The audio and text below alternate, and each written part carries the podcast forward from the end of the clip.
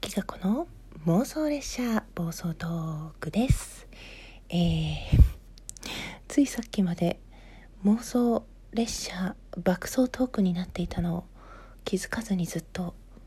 使い続けてました。あの名前の方だったんですぐ直せたんですけどサムネイルじゃなくて自分で気づいてびっくりしました、えー今日はですねツイッターの方で企画をしていらっしゃる銀之丞さんの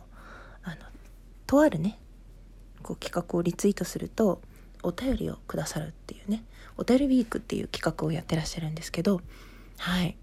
ぜひあの気になる方は私のツイッターの方で見ていただけたらと思いますが本当にね本当にってまああの嘘をつくとは思ってなかったんですけどこんなにスピーディーにお便りがいただけると思っていなくてしかもちゃんと収録トークの方を聞いて感想をくださったので、えー自慢に読ませていただいていいですか？あり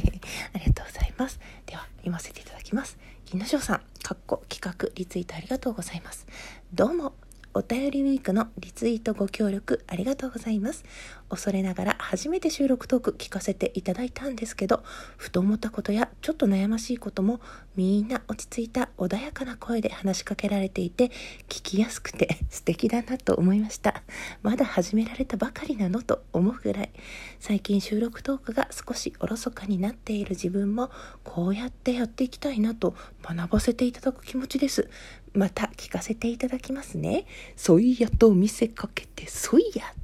絵文字っていうね。あの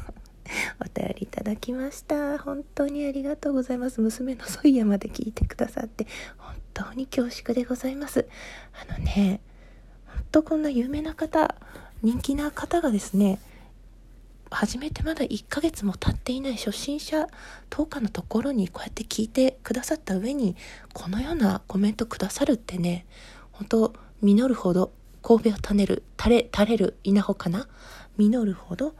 神戸を垂れる稲穂かな？ごめんなさい2回言いました、うん、まさにね本当に10日の鏡というか先輩の背中を追いかけていきたいなと思いました。いや本当に本当に。どうもありがとうございました。めっちゃ嬉しかったです。きがこでした。